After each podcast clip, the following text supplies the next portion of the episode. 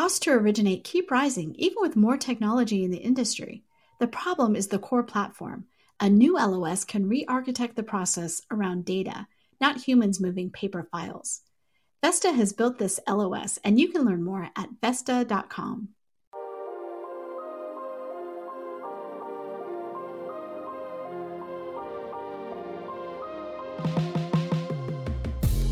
From the hottest topics coming across our news desk, I'm Alcynna Lloyd, and this is Housing Wire Daily.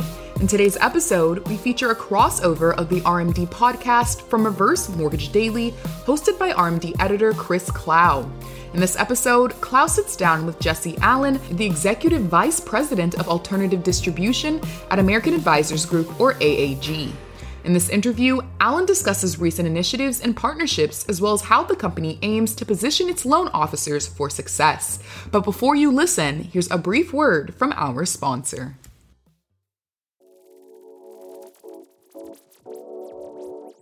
TMS helps grow happiness for your customers, allowing you to do what you do best, continuing to build a business with raving fans. We believe that a happy customer is a referral and a customer for life. TMS is committed to building your brand through subservicing. Learn more today at subservicing.themoneysource.com. Welcome back to the RMD podcast. I am very pleased to be joined by the Executive Vice President of Alternative Distribution for American Advisors Group, Mr. Jesse Allen, who's accountable for vision, strategy, and execution for the company's national field sales and wholesale originations business. Jesse, thank you so much for taking the time to join me on the RMD podcast. I appreciate having the chance to speak with you. Hey, Chris, it's a pleasure. I appreciate the invitation and I look forward to the conversation. Absolutely. Well, I wanted to start off with your view of the general direction of the industry because, as EVP of alternative distribution for the nation's leading reverse mortgage lender, I feel like you have a unique bird's eye view of the entire industry and how it's shaping up in the here and now and potentially for the future as well considering that you oversee the uh, you know national field sales and wholesale origination. So, to begin a bit broadly, um, the market's getting bigger. The reverse mortgage market is getting big, bigger. Some recent data in- indicates that one in five Americans will be seniors by 2030, which is less than 10 years from now. So, to start off on a general foot of current industry health and what the future may hold, what do you think that that growth means for the reverse mortgage industry? Yeah, it's a great question. Um, you know, Chris, I think I'll answer this if it's okay by giving you a little bit of a of a before and after and what I see in the industry from the the first time I was in. So just for, you know, for for you and everyone listening, this is my second time around in the industry. I first joined back in 07, so I've been around the space for, for quite a while. Um, and I've had you know 30 plus years in financial services. So at the time when I first joined, I was a 20 year consumer banker, business banker, investment and insurance sales, all in the institutional banks. And in 07, I jumped into reverse um, and and have been in and out of the industry a couple times. Most recently, when I joined AAG in 2016, it was my second my second stint in. So I'll answer your question through the lens of you know my view before and how I what I thought was going on, and maybe today. Um, my second time back in, maybe if that makes sense. So you know, first I'll start with regulatory changes. One of the big changes that I saw as I was doing my due diligence um, in 16 about getting uh, about whether or not to get back into the industry was the consumer safeguards that came out around the product and the industry for consumers post financial crisis. I think while those were you know, sort of um, cause volume to dip maybe a bit. Um, to me, through a banker's lens, because I'm a banker by by trade most of my career, they added a certain they added important guardrails for the product and consumer safeguards that's super important for i think the future growth of the product so the first thing i'll throw out is i thought those were really important and transformational uh, for the industry in order to support that future growth the other thing i would share and this gets to your question, is the boomer demographic itself has shifted um, from the first time I was in. As an example, coming out of what we've been through uh, with the pandemic over the last couple of years, this will resonate. I think customers today are more open to the use of technology, is a great example. And the research also shows that folks are living longer, retiring at roughly the same age. So they have more years in retirement. And we know, you know, the, the, the downward pressures and sort of the quote unquote retirement crisis, the things, the economic headwinds that fa- folks face as they live longer years in retirement. And that leads me to sort of the most material change that I see from before and, and now is the first time around in the business, the the retirement crisis and the boomer wave were theoretical for a lot of folks, unless you were in the industry like we were, right? And the wave is coming, and we're going to ride the boomer wave and the volume. It's a great product, and the product's going to continue to scale and serve more customers. Um, the big difference, what I see today, is customers and families and communities are living the boomer wave. They're living the retirement crisis. And I'll give you a great example. When I got back in, obviously I was traveling around a lot and I was on a plane probably six months in. And you know how that is. You meet people on a plane and you start talking about, before I could talk about the business I was in, as fate would have it, I find out that the gentleman I was sitting next to, he was flying several states away to, to spend the week with his in laws because they were home and they were having some health issues and they were trying to figure out you know do we keep the house where his wife grew up in? When the family or states away they have a hard time with transportation health care he was flying multiple states away. So when i talk about our customers today and their communities living the retirement crisis if we engage people around us today I think you'll find more stories like I ran into on the plane. And so that really makes I think people much more willing to listen and engage in a conversation around ideas that could empower greater choice in retirement. So, to your question, we all know the demographic wave is getting bigger.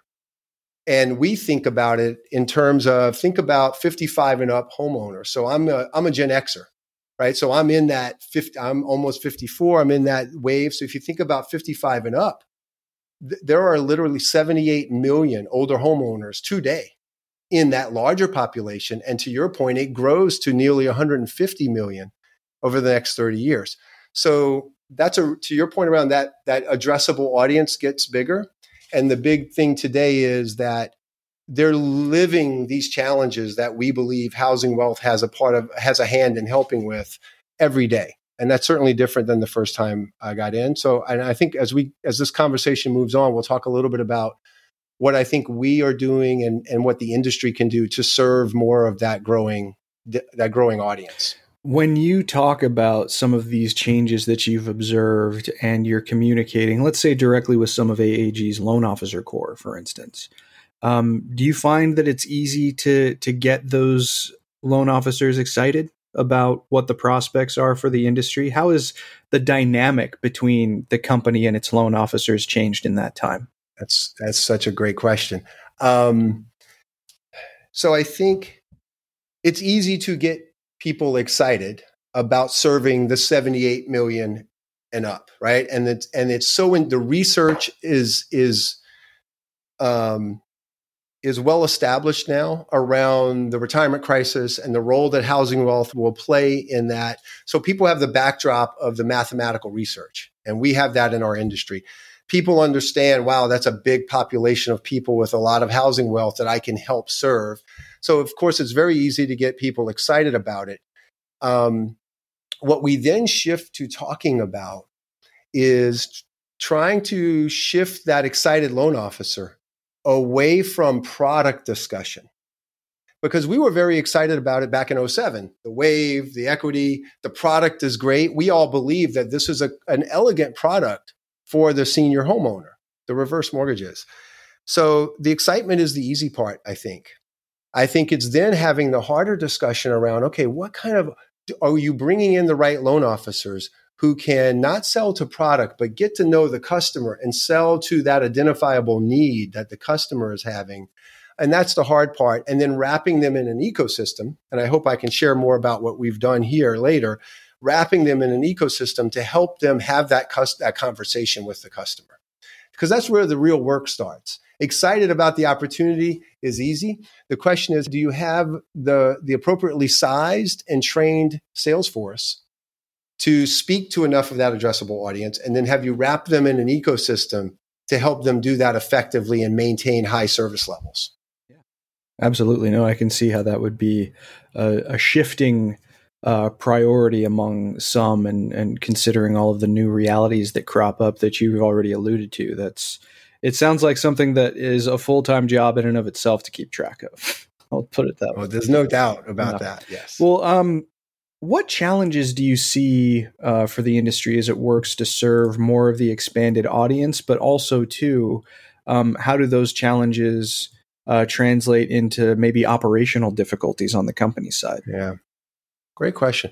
So I think it's a big question. So let me let me take it in pieces, maybe, Chris, if I can, and if and if I if I neglect to address a, a section, you'll reel me in sure. and let me know. no problem. And we'll loop back okay. to it.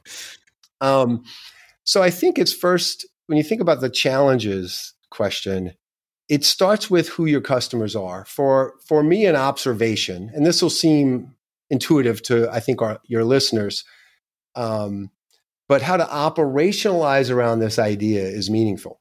And so, one observation is as an industry, historically, the industry, our, our early adopters as an industry are the more needs based clients.